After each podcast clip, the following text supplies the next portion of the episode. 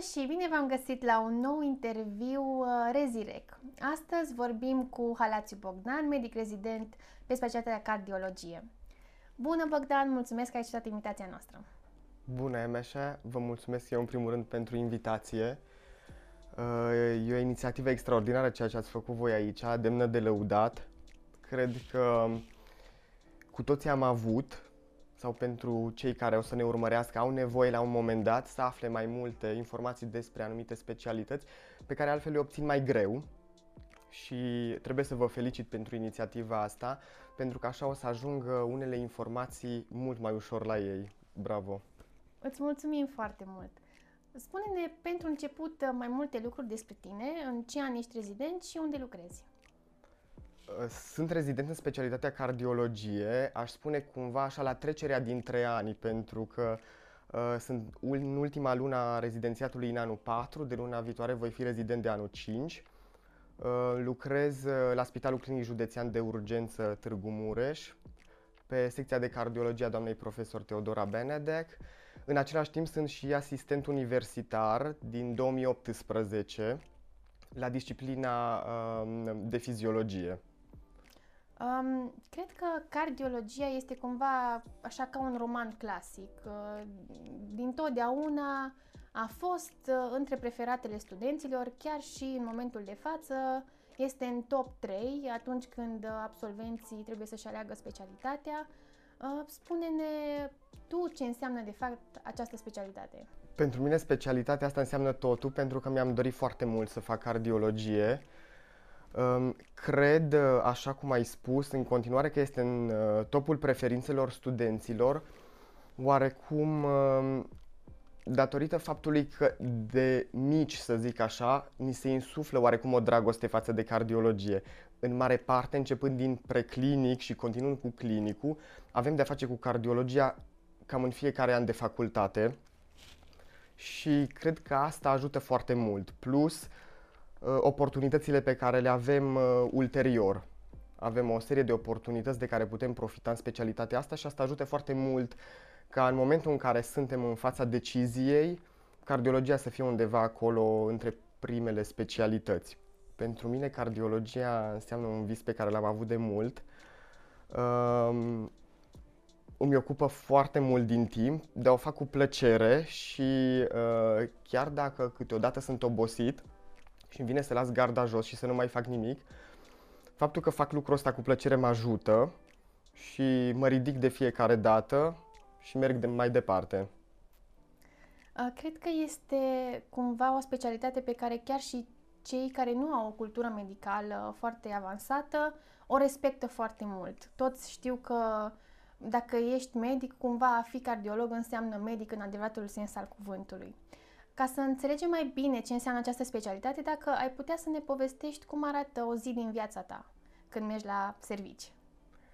O zi din viața mea e foarte greu să spun cum arată, pentru că, așa cum ziceau uh, colegii mei de pe celelalte specialități, asta cred că e valabil în orice specialitate, niciodată o zi nu e ca cealaltă. Astăzi poate ești de gardă, mâine ești poate doar la program normal și uh, zilele sunt diferite. Avem pacienți diferiți, avem diferite laboratoare în cadrul uh, secției de cardiologie în care lucrăm și atunci s-ar putea ca activitatea pe care ți-o desfășori într-o zi să fie într-un alt laborator decât uh, în celălalt. Chiar dacă ai responsabilitatea unor pacienți pe care îi urmărești pe perioada uh, internării, S-ar putea ca astăzi să fii în laboratorul de ecografie, mâine să fii pe salon, uh, păi mine să fii la sala de intervenții și atunci fiecare zi e diferită.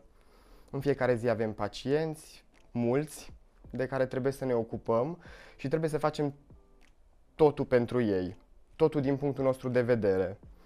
Și atunci fiecare zi e diferită.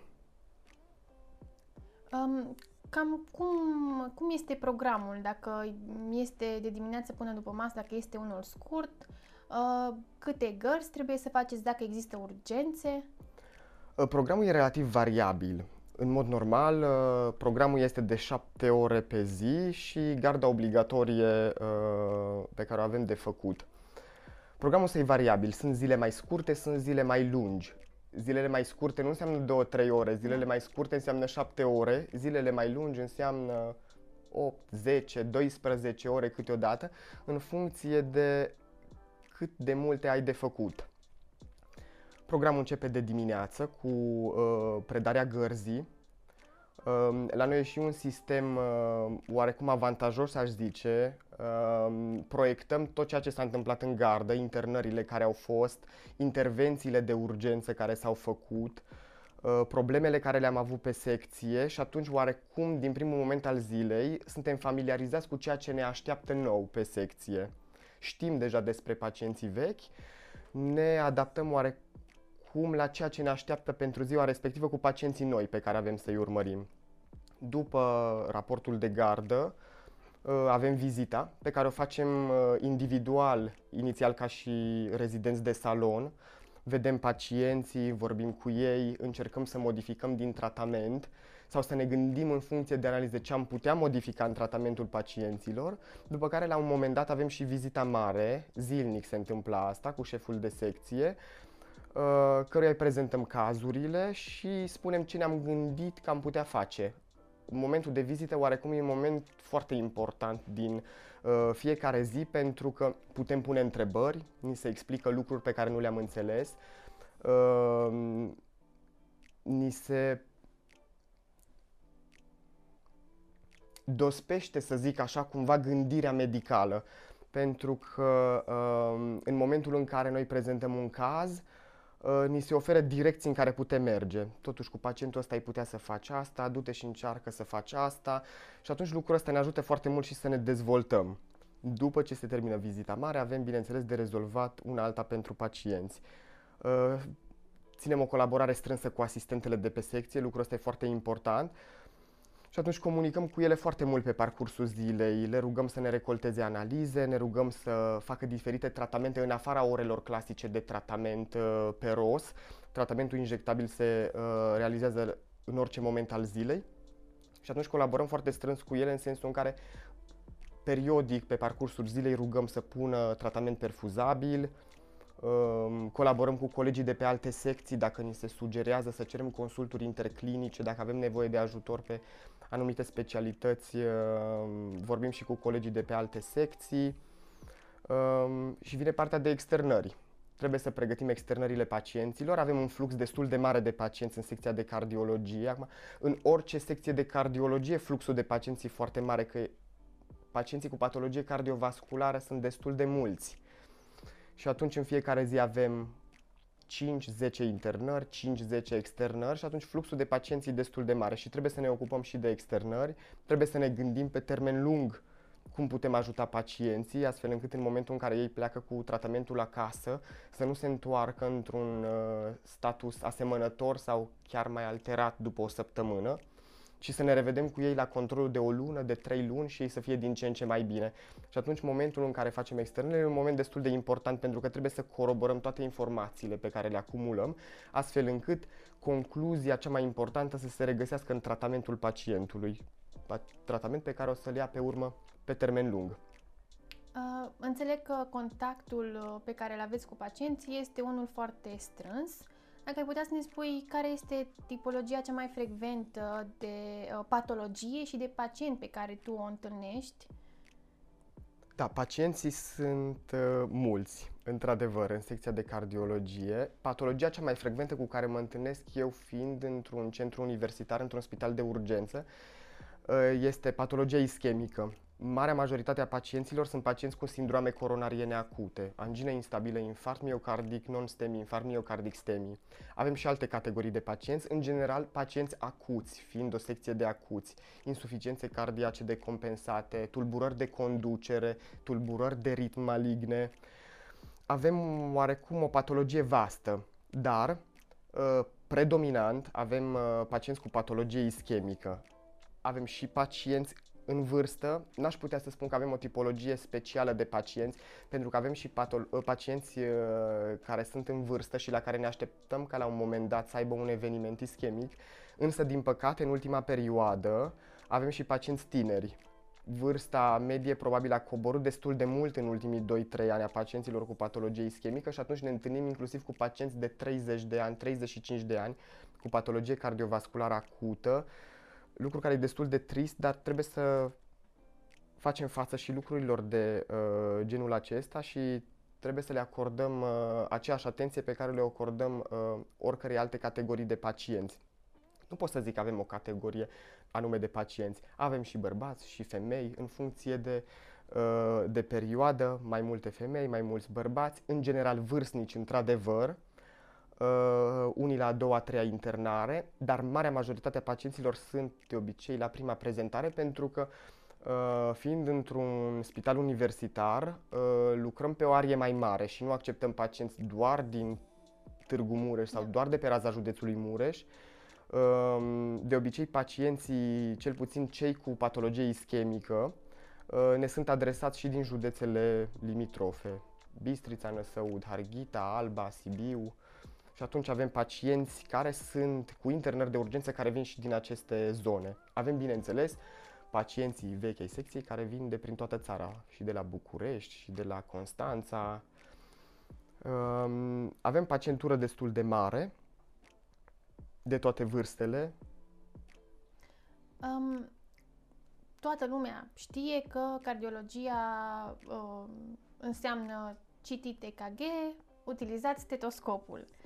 Categoric există mult mai multe lucruri pe care voi trebuie să le faceți. Dacă ai putea să ne povestești mai multe despre diferitele ramuri ale cardiologiei și dacă există supra-specializări. Da. Uh, într-adevăr, așa privește lumea oarecum din exterior, că noi suntem cei care citim EKG-ul pe care nu înțelege nimeni, respectiv uh, suntem cu stetoscopul tot timpul. Acum o să spun un lucru, uh, Uh, oarecum eu sunt cardiologul care tot timpul îngardă și uită stetoscopul. Și când am consulturi în urgențe, tot timpul iau stetoscopurile colegilor până când îmi aduc aminte că ar trebui să mă duc să-mi iau și stetoscopul. Deci nu suntem doar medicul cu stetoscop, putem și fără el. Uh, cardiologia înseamnă într-adevăr mult mai mult. E foarte important baza.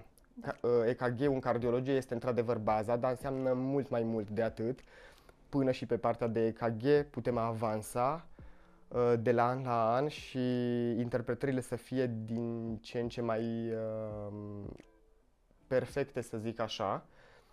Uh, dar avem nevoie și de alte lucruri.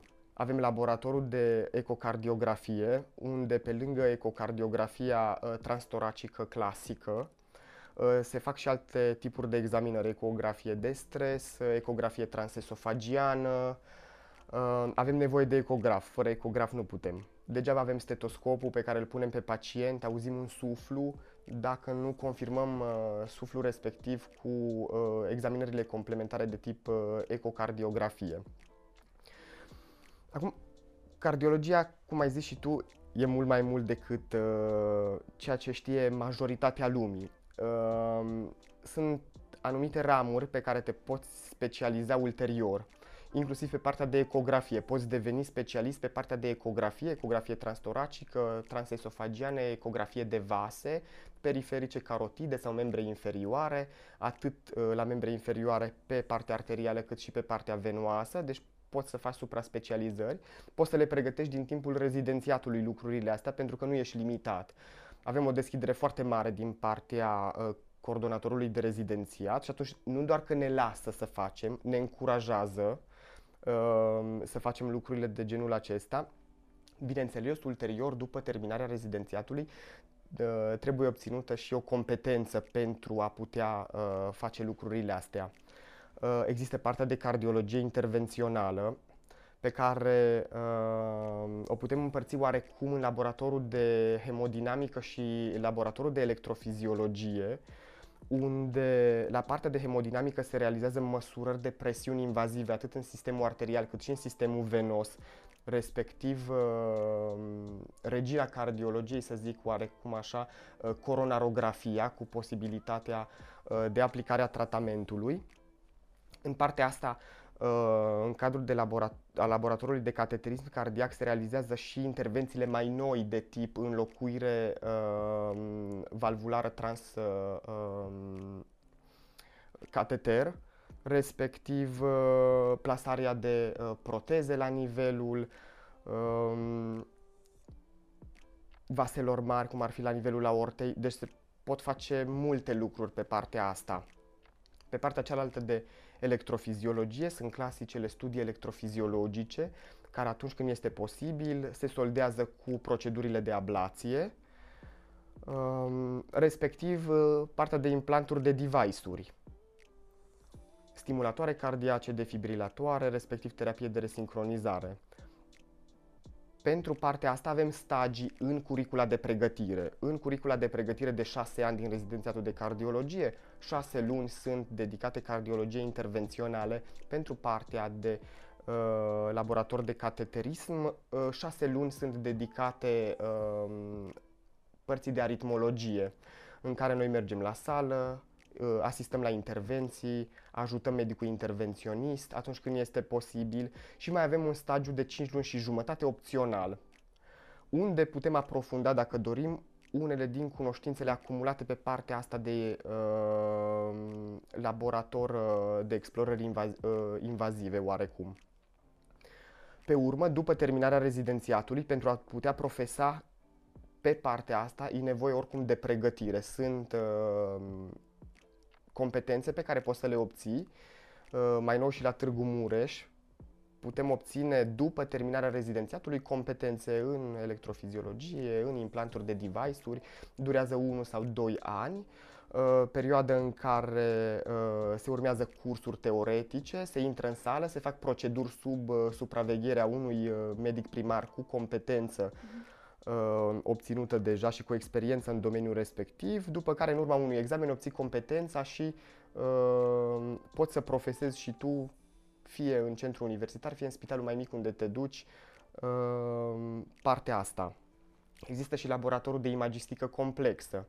Acum, în ultima perioadă, în cardiologie a câștigat foarte mult teren imagistica, nu doar pe partea de uh, ecografie, uh, CT-ul de cord, respectiv uh, remeneu cardiac, câștigă foarte mult teren. Oricum, în medicină, în general, procedurile de tip non-invaziv sau minim-invazive câștigă teren din ce în ce mai mult uh, în fața uh, metodelor mai vechi și care erau mai invazive.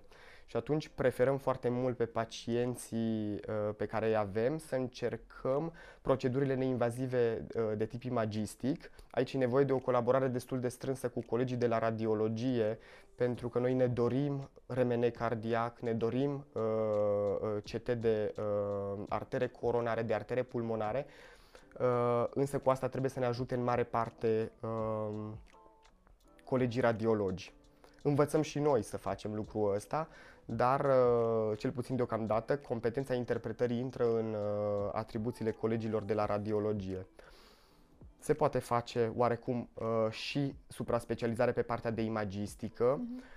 La noi în cardiologie există o societate europeană de cardiologie foarte puternică care an de an ne dau ghiduri de diagnostic și tratament, respectiv ne oferă posibilitatea de participare la cursuri de pregătire în străinătate, congrese, Ehm, respectiv ne oferă ocazia de a obține certificate de competență europeană. Și atunci, uh, diferitele subgrupuri de lucru din cadrul Societății uh, Europene de Cardiologie organizează tot felul de cursuri, respectiv examene de competență și ei pe partea de intervențional, pe partea de ecografie transesofagiană, pe partea de electrofiziologie, pe partea inclusiv de imagistică complexă. Există cursuri cu uh, posibilitatea de obținere de competențe pentru cardiologi în uh, imagistică complexă de tip RMN sau CT de cord. Nu suntem doar limitați la uh, medicina clinică în care măsurăm o tensiune, interpretăm un EKG și dăm medicamente, ci în cardiologia modernă um, oportunitățile sunt enorme. Și nu doar pe partea de investigații pe care putem să le facem, respectiv tratamentul complex pe care prin mijloace pe care le avem putem să le aplicăm pacientului, ci și pe partea de medicație. Uh, periodic apar medicamente de generație tot mai nouă, Uh, medicamente uh, care sunt bune pentru că sunt validate de trialuri clinice mari și atunci avem uh, ocazia de a uh, merge nu doar pe partea uh, complementară, să zic așa, ci și pe partea strict de uh, terapie medicamentoase care evoluează în mod continuu. Uh, cunoștințele mele despre alte specialități nu sunt așa de mari, dar am impresia că în partea de cardiologie avansurile în ceea ce privește uh, partea și de medicație sunt uh, din ce în ce mai mari. Oarecum e și normal să fie așa, fiind uh, bolile cardiovasculare da. cea mai frecventă cauză de mortalitate la nivel mondial. Bănuiesc că toată lumea pune din puținul pe care îl are, tocmai pentru a avansa și uh, a încerca să uh, facem cât mai mult bine pentru pacient, respectiv să obținem rezultate atât pe termen scurt cât și pe termen lung cât mai bune pentru ei. Înțeleg că patologia este foarte vastă, că aveți uh, foarte multe tipuri de investigații, că evoluția tehnologică afectează um, foarte mult și într-un sens bun uh, această specialitate. Uh, cât de important este uh, studiul, studiul pe cont propriu și cumva să ții pasul cu noile ghiduri, cu noile congrese și cu noile uh, skill-uri pe care trebuie să le ai pentru tratamentul pacienților? E foarte important. Studiul pe cont propriu e foarte important. Uh, trebuie să-ți găsești timp, tot timpul pentru tine să citești. Eu fiind într-un stagiu în străinătate acum câțiva ani, uh, sub uh, coordonarea unui uh, cercetător un pic mai în vârstă, am învățat că în fiecare săptămână trebuie să dedici timp studiului e foarte important pentru evoluția ta ca persoană. Te duci la spital, ai tot timpul liniștea, să zic așa, a faptului că ai tot timpul pe cineva mai mare care te ajută și te ghidează și în spatele tău, dar la un moment dat, după ce trec 3, 4, 5, 6 ani, ajungi să fii tu cel mare sau să fii pe cont propriu undeva. Și atunci trebuie să te descurci, nu mai ai ce face.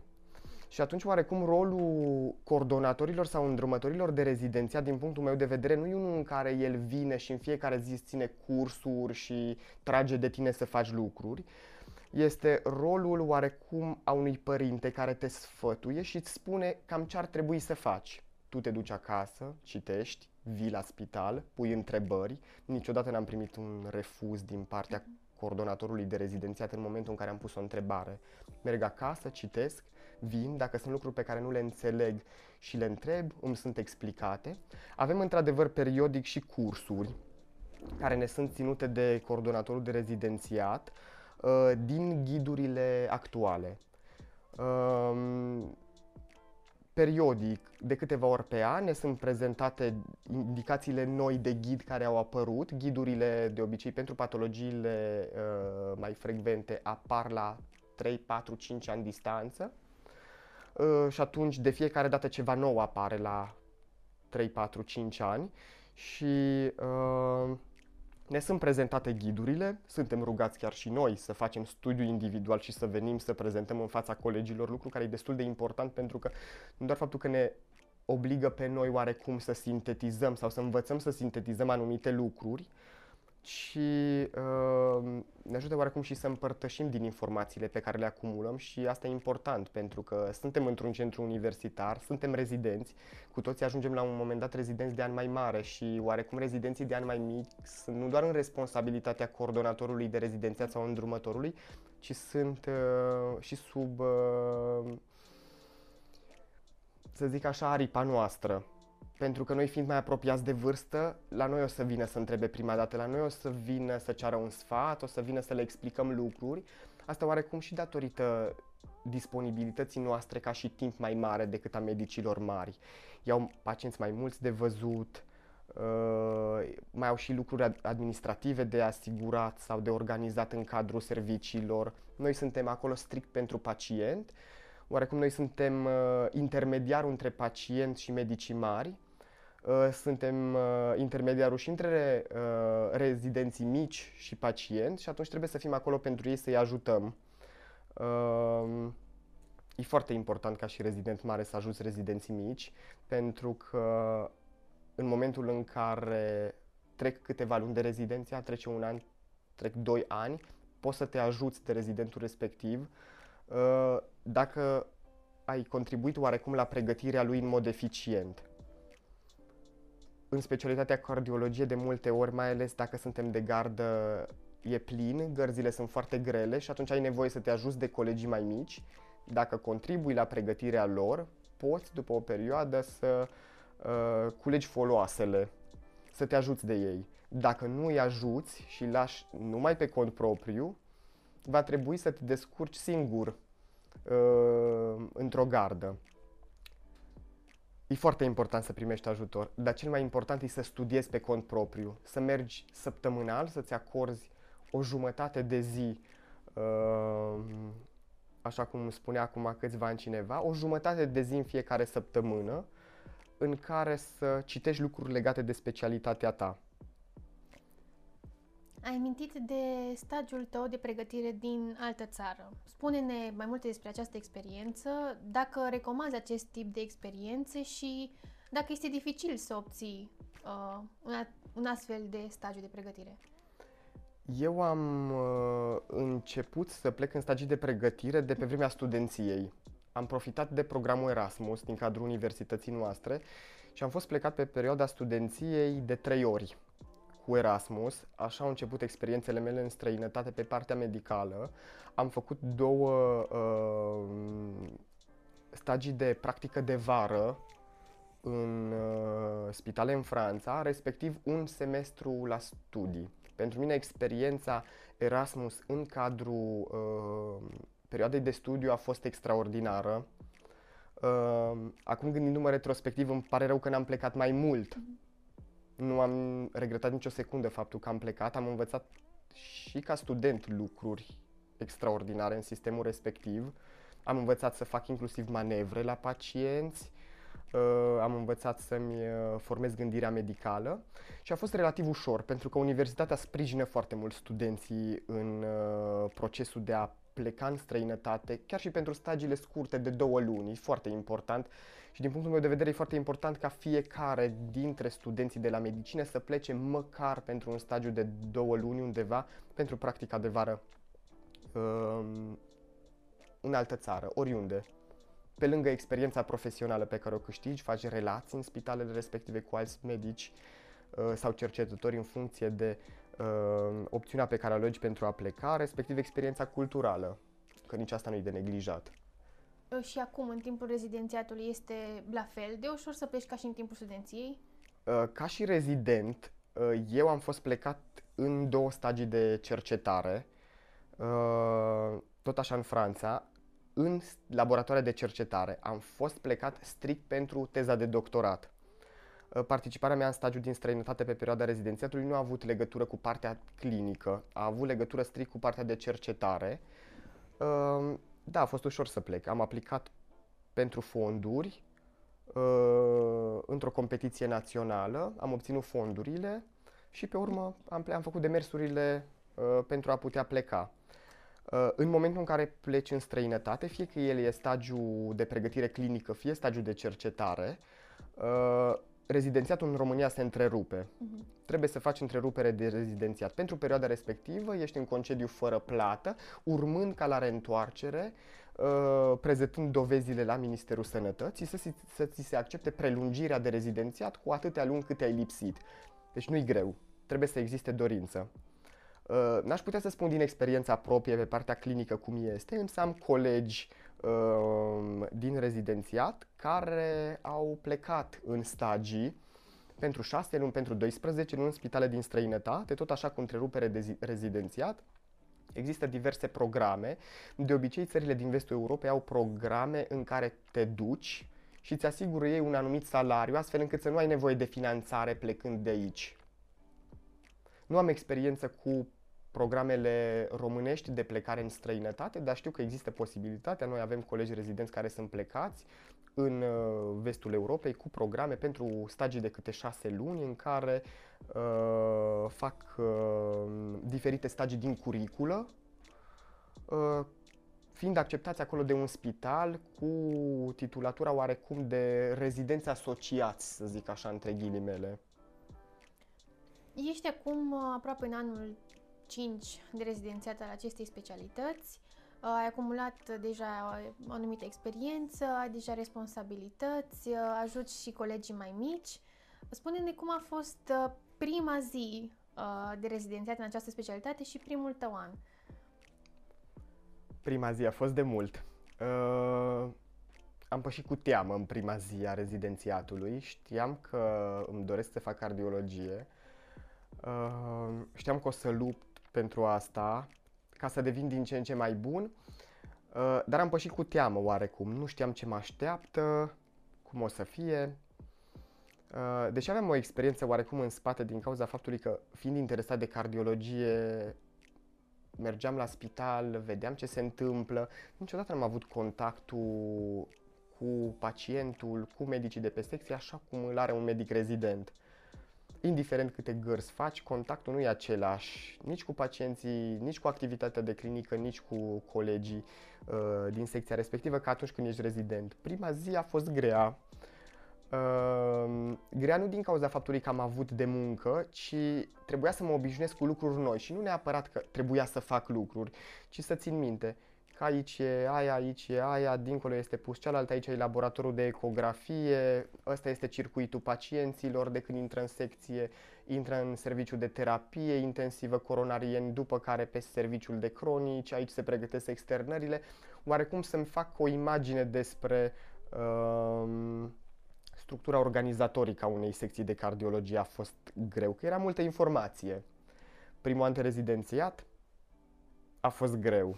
Nu pot să zic că n-a fost greu, aș minți să zic că totul este lapte și miere în specialitatea cardiologie, ca în toate de altfel. La început e greu, pentru că nu ai cunoștințele necesare să te descurci, tot timpul depinzi de cineva care e mai mare decât tine, Uh, depinzi de coordonatorul sau îndrumătorii uh, de rezidențiat și e greu. Înțeleg că este important cumva și să existe un spirit de echipă uh, la locul de muncă și să ai cumva capacități de comunicare foarte bune ca să ții legătura cu toți colegii mai mari, mai mici, cu coordonatorul de rezidențiat și chiar și cu pacienții. Da, e foarte important partea de comunicare e foarte importantă în orice specialitate clinică, de altfel. Din punctul meu de vedere, dacă nu ești ok sau dacă nu ești bun pe partea de comunicare, în special cu pacienții, că asta e cel mai important, ar trebui să reconsideri partea de uh, specialități clinice. Există și alte opțiuni și atunci Comunicarea e foarte importantă. De multe ori, în secția de cardiologie, facem psihologie cu pacienții și foarte important. Mult mai mult face o vorbă bună decât 10 medicamente.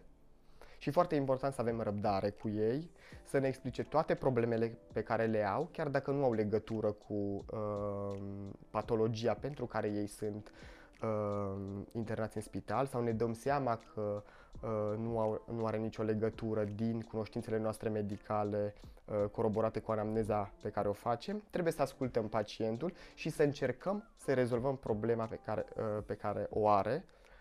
Uh, cu o vorbă bună în primul rând.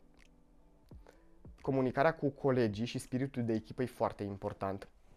Nu o să poți să lucrezi niciodată într-o uh, secție nu de cardiologie neapărat, în orice specialitate, dacă nu ai capacitatea de a comunica și de a păstra o relație uh, colegială, să zic așa, cu uh, ceilalți. E foarte important uh, pentru că sunt momente în care ai nevoie de ajutor și nu poți să uh, păstrezi o relație distantă față de colegii tăi ca periodic tu să le ceri ajutorul. Avem nevoie, în gărzi avem nevoie de ajutorul colegilor, dacă avem mai multe lucruri de făcut uh, și alți colegi sunt mai liberi cu programul, uh, ai nevoie să te ajute, ei se oferă de multe ori, dacă nu le cer tu ajutorul și uh, el vine de fiecare dată. E foarte importantă comunicarea, e foarte importantă comunicarea între medicii rezidenți și medicii mari orice ce faci la pacient, medicul mare în responsabilitatea căruia te afli, trebuie să știe ce se întâmplă cu pacientul, pentru că până una alta, noi suntem medici rezidenți, avem drept uh, de liberă practică supravegheat, astfel încât răspunzător oarecum de pacientul respectiv este coordonatorul de rezident. Dacă tu nu ești fair cu uh, coordonatorul tău de rezidențiat și nu-i spui tot ceea ce se întâmplă, tot ceea ce faci cu pacientul respectiv, uh, nu că nu e un lucru corect, dar sau că ar putea să aibă con- anumite consecințe, dar îți degradează oarecum imaginea ta ca și medic. tot timpul comunicarea cu cei mai mari sau cei mai mici e foarte importantă. Și bineînțeles, cea cu pacientul, aia este vitală. Fără comu- o comunicare adecvată cu pacientul, pacientului trebuie să explici tot timpul ce urmează să-i faci, trebuie să-i spui de ce îi faci anumite lucruri și deși în România există încetățenit faptul că pacienții oricum nu înțeleg nimic, nu e adevărat. Pacientului poți să-i explici lucrurile pe înțelesul lui. Nu trebuie să-i spui, ă, domnule, ați făcut un infarct miocardic acut, pentru că el nu o să înțeleagă. Dar poți să-i explici. Altfel, mult mai ușor. Domnule, aveți niște vase la inimă care aduc sângele. La un moment dat, în timpul vieții, din diverse cauze, ele se înfundă și ca o țeavă care dacă se înfundă, fluxul de apă e mai mic. Așa e și aici. Trebuie să vedem cum putem să vă ajutăm. Pacienții înțeleg foarte mult. Dacă le explici odată, înțeleg pe urmă și termenii medicali pe care îi spui și pleacă mult mai mulțumiți și tu cu o satisfacție că pacientul îți mulțumește în momentul în care pleacă de la tine. Ai amintit că tot ceea ce faceți ca și medici rezidenți trebuie să transmiteți coordonatorului de rezidențiat. Sunt curioasă dacă, nu știu, care sunt responsabilitățile unui medic rezident și dacă există momente limită, urgențe, decizii de viață și de moarte. Care este reacția voastră? Competențele noastre sunt oarecum limitate. Uh, avem voie să vedem pacienții, avem voie să facem și să interpretăm clasicul EKG, avem voie să facem ecocardiografie. Din punctul ăsta de vedere nu suntem uh, limitați deloc de către coordonatorul de rezidențiat. Am făcut o anumită perioadă sub supravegherea rezidenților mai mari, respectiv a medicilor specialiști primari uh, ecocardiografie, după care dacă noi considerăm că un pacient uh, care se află sub supravegherea Uh, noastră, respectiv a coordonatorului de rezidențiat, pentru că pacienții niciodată nu se află în strict, sub stricta supraveghere doar a noastră. Responsabil de pacient este medicul specialist primar cu care lucrez sau coordonatorul de rezidențiat.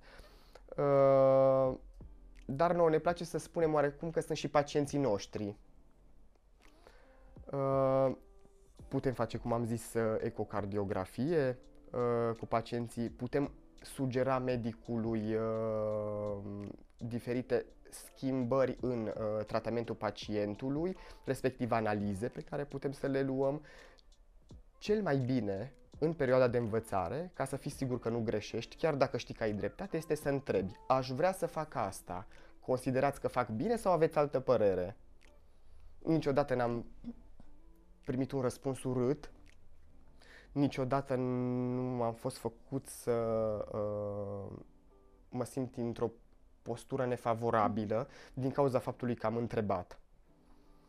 Ai voie să faci multe lucruri atâta timp cât responsabilul, medicul care este responsabil de tine știe și îți dă voie să faci anumite lucruri. În gardă, în schimb, pentru că rezidenții de ani mari în gardă, într-adevăr, primesc mai multe responsabilități, vine și momentul în care trebuie să iei decizie. Și într-adevăr sunt și situațiile în care ai un pacient grav și trebuie să iei decizia.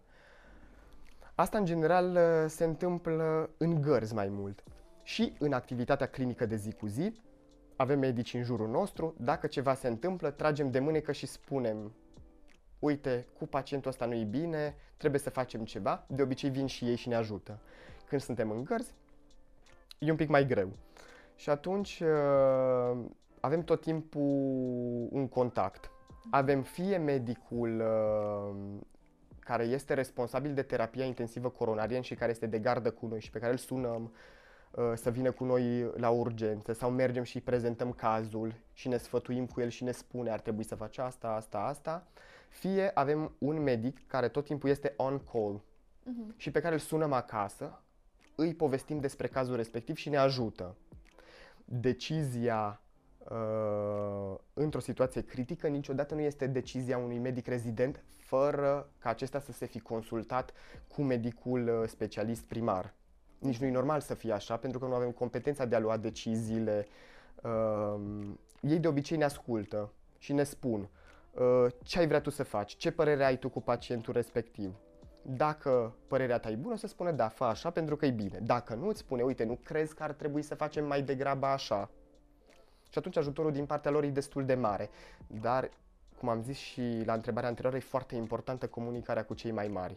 Da. Pentru că dacă nu se pierd informații, Se pierd informații și pleacă pacienții acasă cu investigații nefăcute sau cu tratamente incorrecte sau cu problema pe jumătate rezolvată. În momentul când există comunicare, pacientul pleacă acasă 100% rezolvat din punctul de vedere al specialității noastre.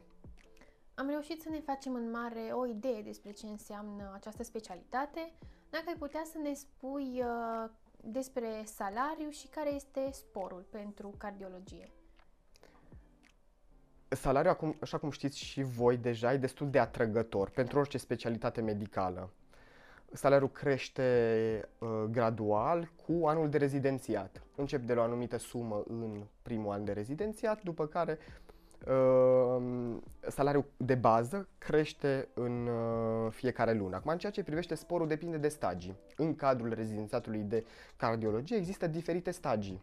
Avem, de exemplu, 12 luni de cardiologie clinică și explorări neinvazive, 15 luni de medicină internă, uh, cum am zis înainte, 6 luni de cardiologie intervențională, 6 luni de aritmologie, 6 luni de uh, terapie intensivă coronarieni. Avem stagii și în funcție de stagiul în care te afli, sporul este diferit. Acum, știu că în legislație cred că sunt prevăzute sporuri într-o anumită marjă. Sporul pentru cardiologie strict și explorări neinvazive este unul undeva între 10 și 15%. Nu ca în alte specialități unde sporul e 50-75%. Dar există stagii în care sporul este mare. De exemplu, stagiile de uh, aritmologie, respectiv cardiologie intervențională, unde trebuie să intri în sală și ești expus la radiații, sporul este mare, 50-75%. Uh, stagiul de terapie intensivă coronarien este un stagiu de terapie intensivă, motiv pentru care sporul este mai mare. Deci sporul se modifică oarecum în funcție de stagiul pe care îl ai. Okay. Și atunci există perioade în care salariul e mai mare, perioade în care salariul e mai mic, în funcție de stagiile pe care ești. Dar, uh, așa cum am zis la început, salariile în acest moment sunt atractive și nu așa cum am început eu rezidențiatul. Am avut noroc, am prins doar primele două luni cu salariu mic, după două luni după începerea rezidențiatului a apărut și majorarea uh, salarială și uh, lucrul ăsta se vede, e bine. Da. Uh, spune-ne și despre posibilitățile de angajare, atât în sistem privat cât și în sistem de stat. Cred că posibilitățile de angajare în specialitatea cardiologie sunt cele mai mari pacienți mulți, adresabilitatea foarte mare uh, și atunci există atât varianta de spital privat cât și uh, varianta de spital de stat. Acum, ca în orice specialitate, partea cu spitalul de stat în centru universitar e mai complicată, bineînțeles. Locurile sunt limitate și poate toată lumea și-ar dori să rămână într-un centru universitar pentru că aici resursele sunt cele mai mari și ai posibilitatea să faci cât mai multe. Nu trebuie să suni dintr-un spital mic să spui aș vrea să vă trimit pacientul că deja sunt limitat din punct de vedere a ceea ce pot să fac. Toată lumea și-ar dori să rămână, locurile în schimb sunt limitate și atunci e mai greu pe partea de spital universitar. Dar există variante de spitale mici. În fiecare județ există orașele mai mici unde există fie servicii de medicină internă cu uh, compartiment de cardiologie, fie secțiile de cardiologie unde există posibilitate de angajare atâta timp cât ești dispus să te muți într-un oraș mai mic.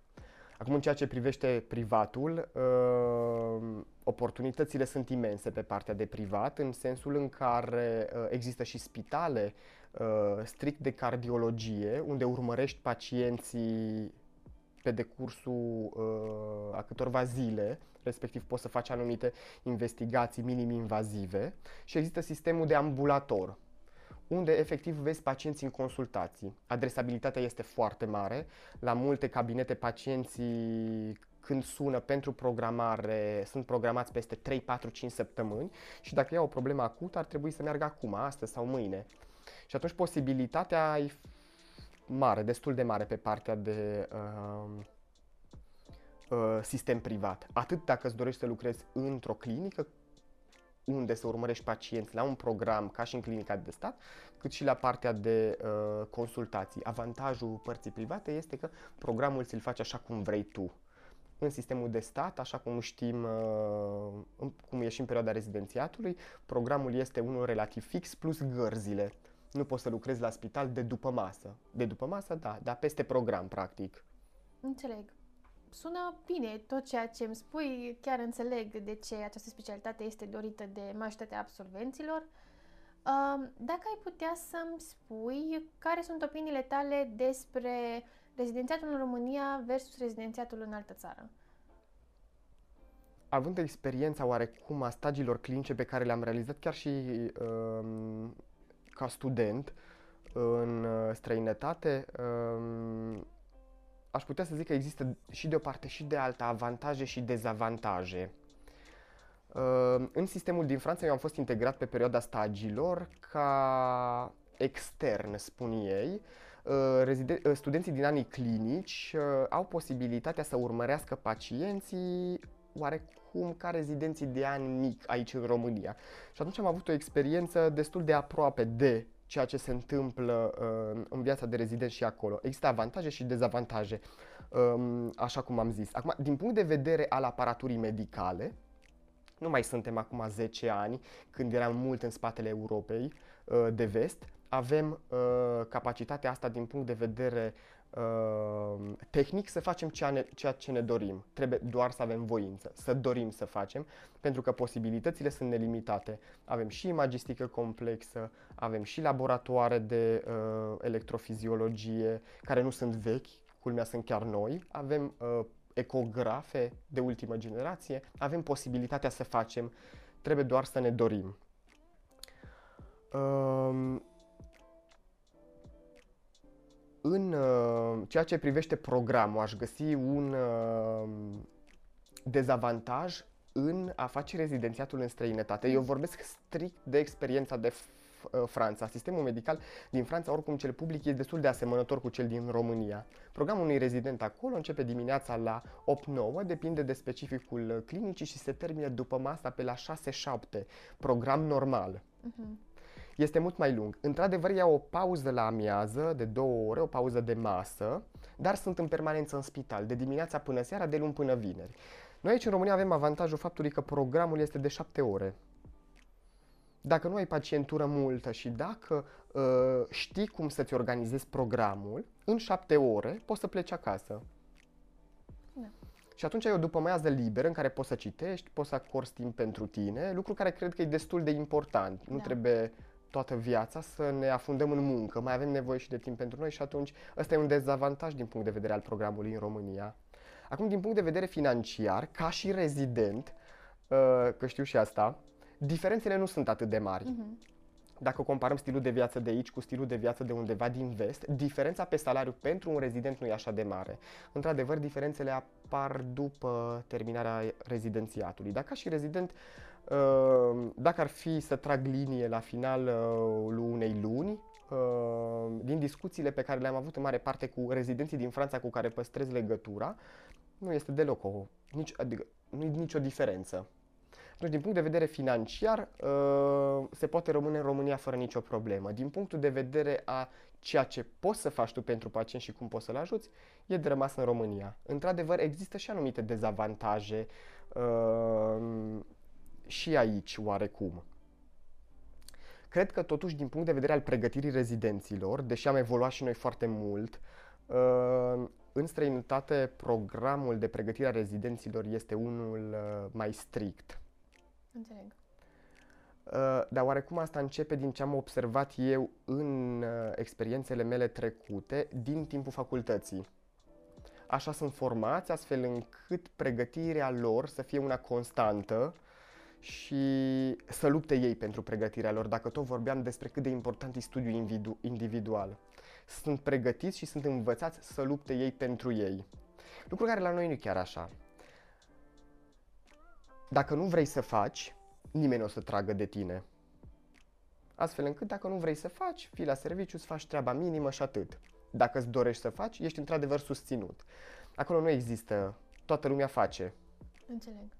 Dar ai și aici uh, posibilitatea cumva să faci mai mult decât uh, ți este cerut în mod neapărat și uh, cumva să te remarci între toți ceilalți medici cardiologi dacă îți dorești cu adevărat și uh, muncești în plus. Există posibilități nenumărate. De la a face în plus pe partea clinică, la a face ceva pe partea de cercetare. Pe partea clinică, um, nu că suntem limitați, că nu e corect să zic că suntem limitați, dar lucrăm în anumite compartimente și atunci contactul cu celelalte compartimente pe perioada cât suntem într-un anumit stagiu e destul de limitat. Eu dacă lucrez într-un salon, chiar dacă uh, văd și partea de cardiologie intervențională, de exemplu, contactul meu e destul de limitat față de colegii care lucrează acolo, de exemplu. Nimeni nu te oprește, în schimb, ca la sfârșitul programului să te duci și să asiști la intervențiile care se desfășoară, pentru că programul se întinde destul de mult și chiar dacă programul teoretic se termină după șapte ore, medicul intervenționist de multe ori rămâne mai mult.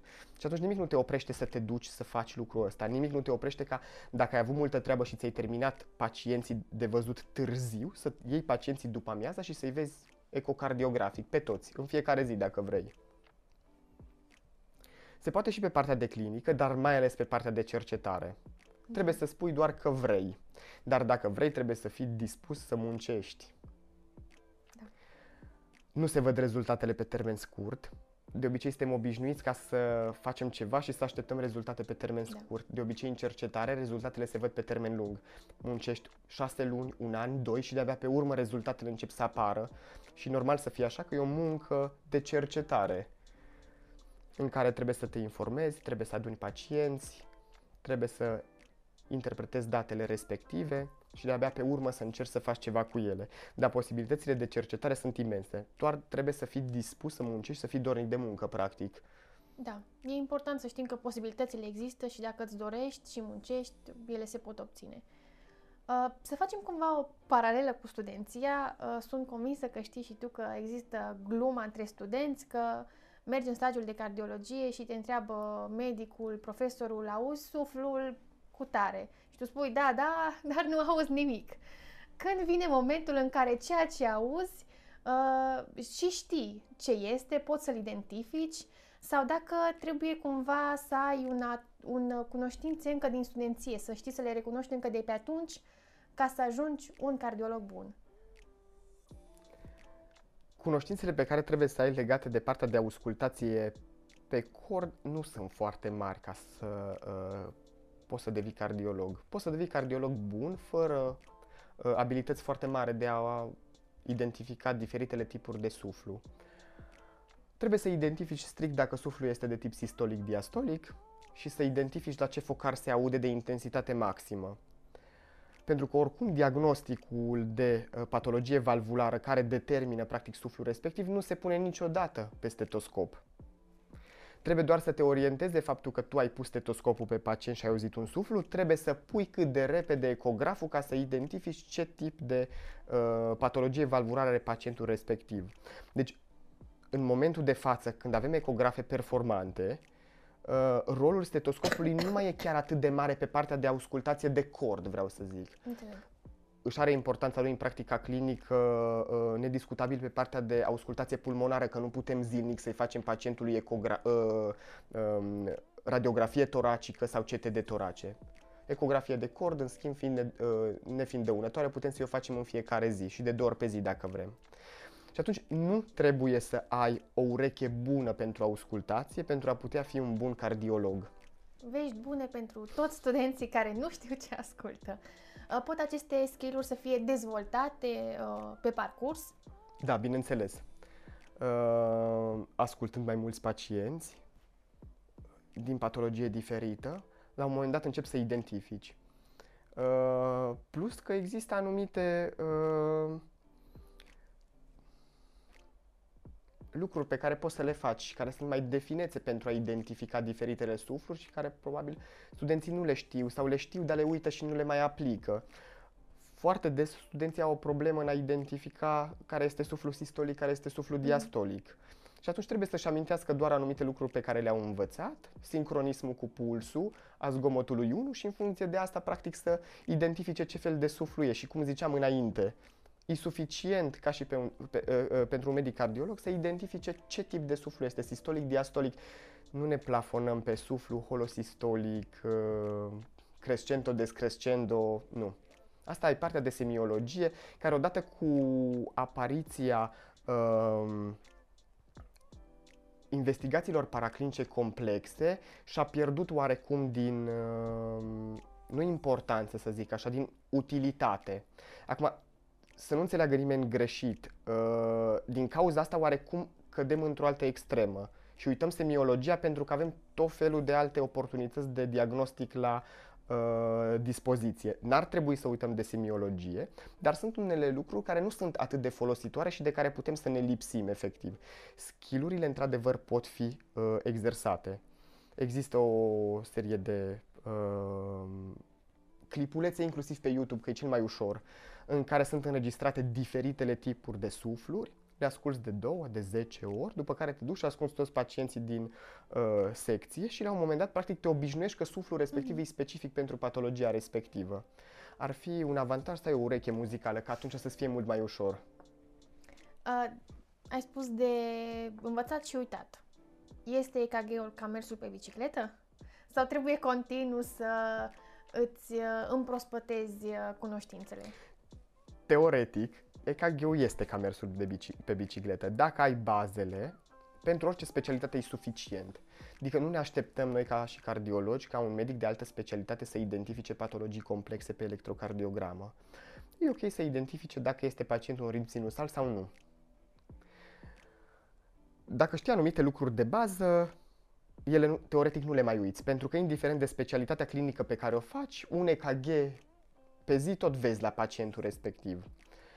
Uh, pentru medicii cardiologi, în schimb, e foarte important ca în continuu să citească și partea asta de investigații uh, neinvazive de tip electrocardiogramă, pentru că există anumite lucruri de finețe și dacă la început, de, din facultate, din anul 2 începem practic să discutăm și să uh, învățăm despre EKG, Uh, dezvoltăm anumite uh, simțuri și de diagnostic pe partea de EKG și punem o anumită bază, pe baza respectivă tot timpul trebuie să construim, pentru că sunt lucruri de finețe pe care dacă nu le știi, s-ar putea să interpretezi lucrurile greșit. Dacă le știi și le stăpânești, poți să mergi și să spui colegilor data viitoare, dacă mai vedeți asta, să știți că nu e nicio problemă și ai scăpat de un consult pe care data viitoare nu-l mai faci. Dar trebuie să știi lucrurile astea. Să trecem cumva din stadiul de cardiologie sau de la fiziologia de anul 2 și cardiologia din anul 4 în anul 6. Spune-ne cum te-ai pregătit pentru rezi. Uh. A fost o perioadă destul de dificilă anul 6. Eu am pregătit examenul de rezidențiat și din cărțile vechi. Am înțeles că din acest uh, an, cel care a trecut de fapt, da. Uh, examenul de rezidențiat se dă dintr-o programă diferită. A fost greu. Uh, volumul destul de mare și multe informații. Uh, nu știi de unde să aduni și ce să culegi pentru că e un examen practic care îți decide viața și uh, ești cramponat oarecum de a învăța toate detaliile și este imposibil să le înveți. Uh, și e greu, foarte greu. Oarecum nu e rolul meu să zic lucrul acesta, dar examenul de rezidențiat din România nu e așa de bine structurat. Uh, sunt sisteme în vest de rezidențiat care se bazează pe gândirea clinică, cum este sistemul francez, în care studenții din informațiile acumulate, inclusiv din cărțile de pregătire, învață să gândească cazuri clinice. Și atunci examenul de rezidențiat se bazează pe întrebări în cascadă, pe un caz clinic cu lucruri pe care o să le întâlnească în practica clinică. Noi aici, în schimb, ei atunci, în situația asta, o să învețe lucrurile esențiale și ceea ce ajută. Din cauza faptului că la noi examenul este structurat un pic diferit, noi ne cramponăm și învățăm incidența la colita ulcerativă, uh, numărul de cazuri pe an de hepatita B în Mexic. Da. De frica ca nu cumva să vină o întrebare din... Uh, Hepatita din Mexic. din partea respectivă exact și uh, să pierdem o întrebare. Da. Pentru că asta e adevărul, ne e frică inclusiv de o întrebare pentru că întrebarea poate să ne decidă viitorul. Uh, examenul de rezidenția se, pre- se pregătește cu calm și din timp și poate nici atunci nu e suficient. Uh, am un sfat pentru studenții mei de obicei din anul 2 sau anul 1 Și același sfat aș vrea să-l dau și studenților de anul 6 care se pregătesc pentru rezidențiat. În momentul în care înveți, să înveți. Dacă acorzi 3 ore într-o zi învățatului, în cele 3 ore uiți de existența telefonului, nu există Facebook, nu există WhatsApp, Uh, nu există televizor, nu există muzică și cele trei ore efectiv stai și înveți. Cele trei ore învățate fără nimic să te distragă sunt mult mai utile decât o zi întreagă de învățat cu scris mesaje din 5 în 5 minute.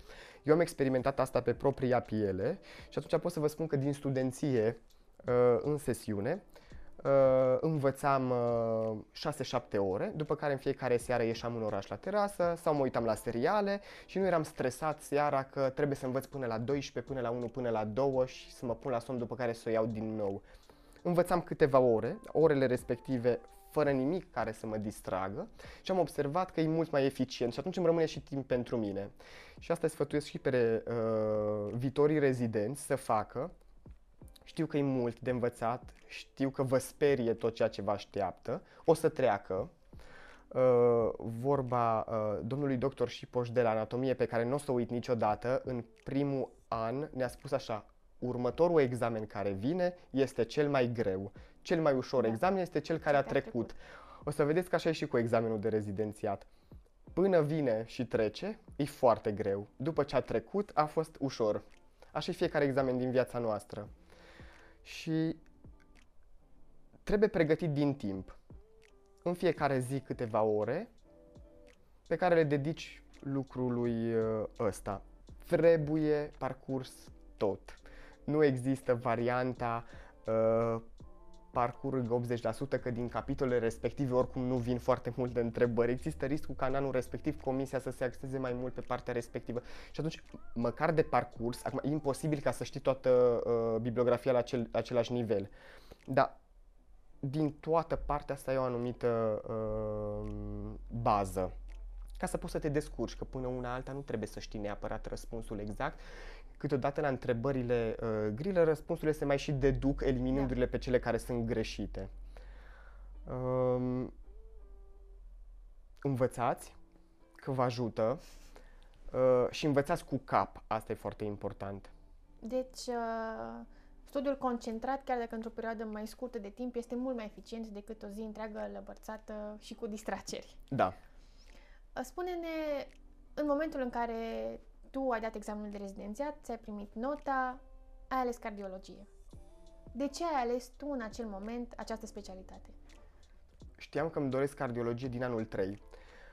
Um, eu sunt uh, originar din Târgu Mureș și doream să fac medicină undeva din clasa 7-a. Uh, când am făcut prima dată anatomie și profesorul de biologie de la momentul respectiv mi-a insuflat dragostea pentru partea de anatomie.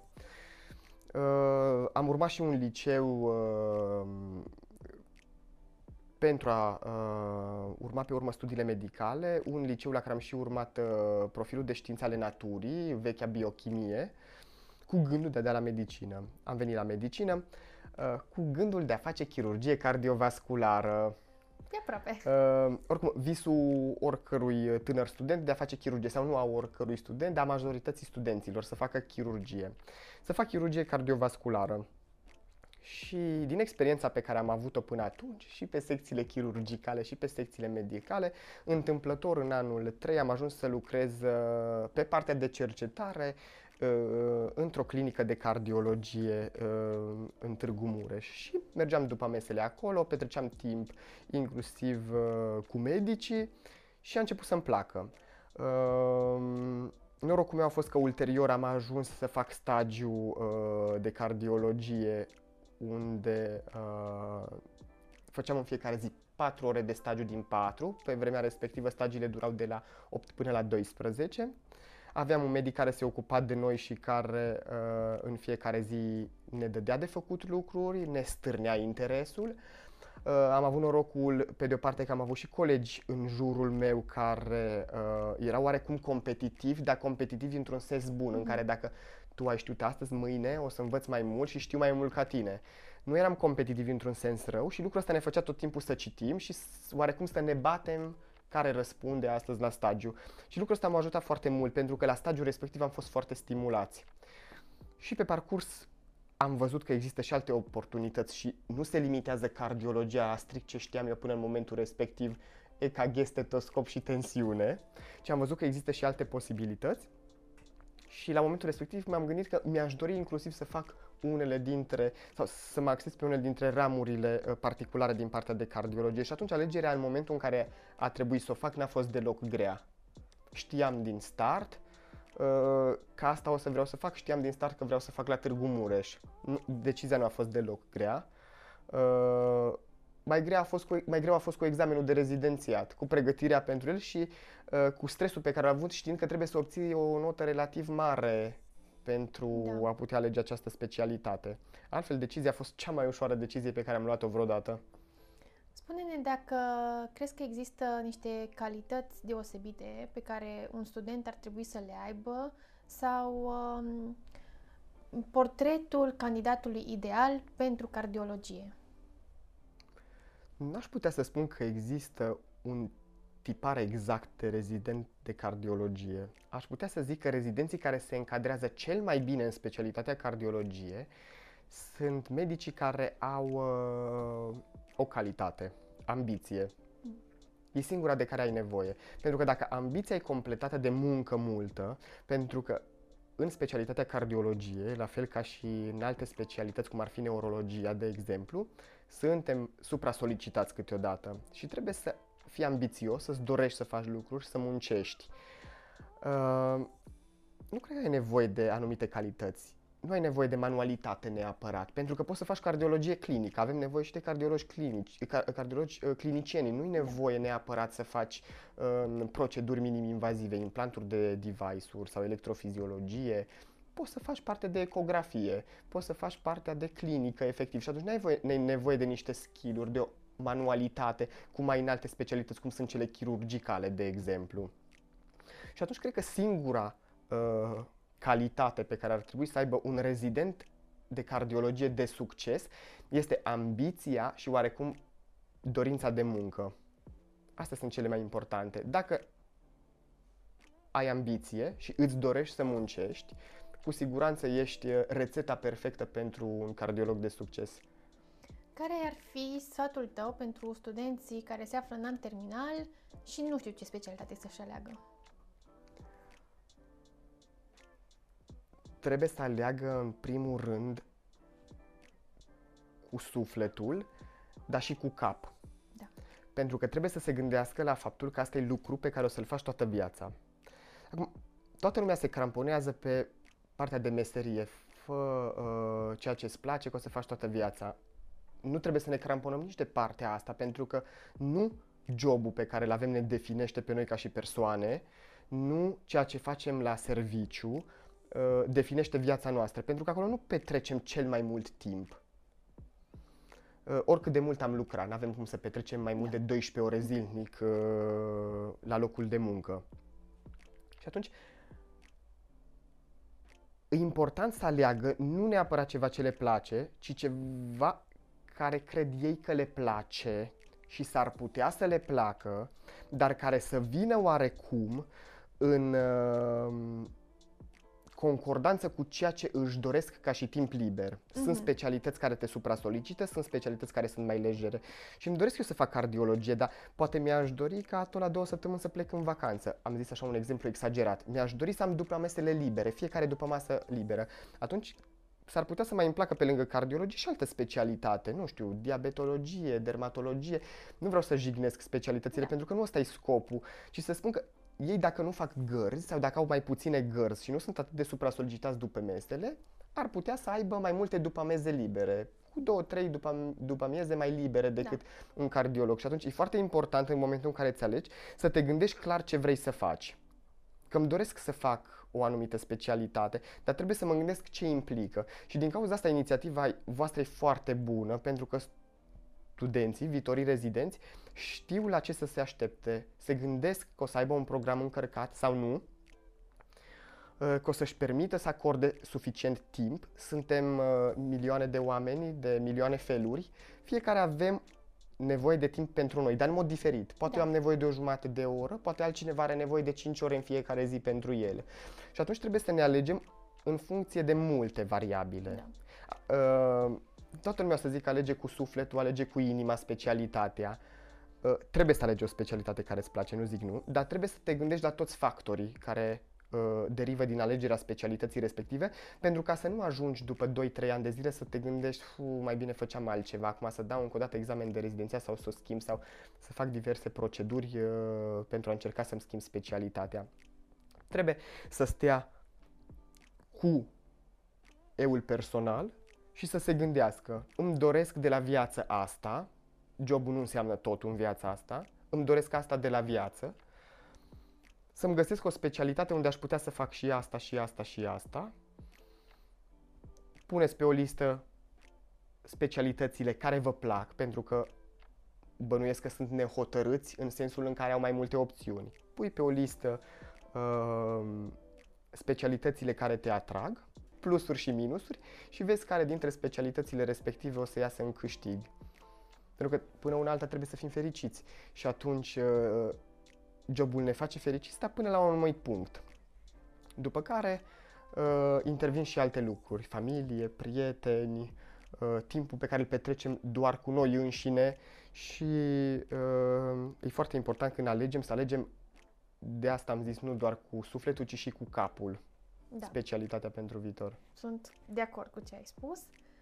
În final, dacă dorești tu să le transmiți un mesaj studenților care o să te urmărească, fie e anul 1 sau anul 6.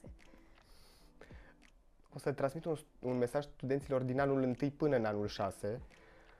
Um, să muncească pentru ei și pentru visurile lor, să creadă um, în tot ceea ce vor să facă, pentru că doar așa o să reușească, să nu lase niciodată capul jos și dacă li se închide o ușă, niciodată să nu se dea bătuți. Um, din propria experiență spun că dacă uh, nu sunt vorbe goale uh, atunci când cineva spune dacă ți se închide ușa, intră pe geam, uh, să lupte pentru ei. E foarte important să lupți tu pentru tine. Uh, să nu înțelegem uh, în mod eronat lupta uh, pentru mine uh, ca uh, partea în care încerc să pun piedici altora, nu sub nicio formă. Încerc să lupt pentru mine, fără a influența mersul lucrurilor pentru cei din jurul meu. Sunt foarte multe oportunități pentru fiecare dintre noi, fiecare dintre noi avem locul nostru, așa că uh, încercați să fiți fair față de voi din anul întâi până când nu terminați rezidențiatul toată viața, încercați să luptați pentru voi, dar fără a cauza probleme celorlalți din jur, pentru că satisfacția personală e foarte mare.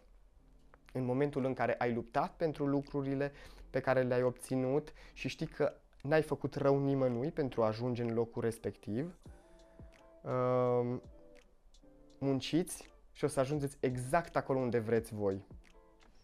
Îți mulțumim foarte mult, ne-ai povestit foarte frumos despre specialitatea ta, despre uh, lucrurile la care un student, un viitor medic rezident uh, trebuie să fie atent uh, și îți urăm mult succes în ceea ce faci. Mulțumesc și eu, vă urez și eu succes și abia aștept să urmăresc uh, și podcasturile viitoare, respectiv să vă văd pe uh, holurile spitalului ca viitor rezidenți anul viitor. Multă baftă! Mulțumim foarte mult! Vă așteptăm și duminica viitoare cu un nou podcast Trezire.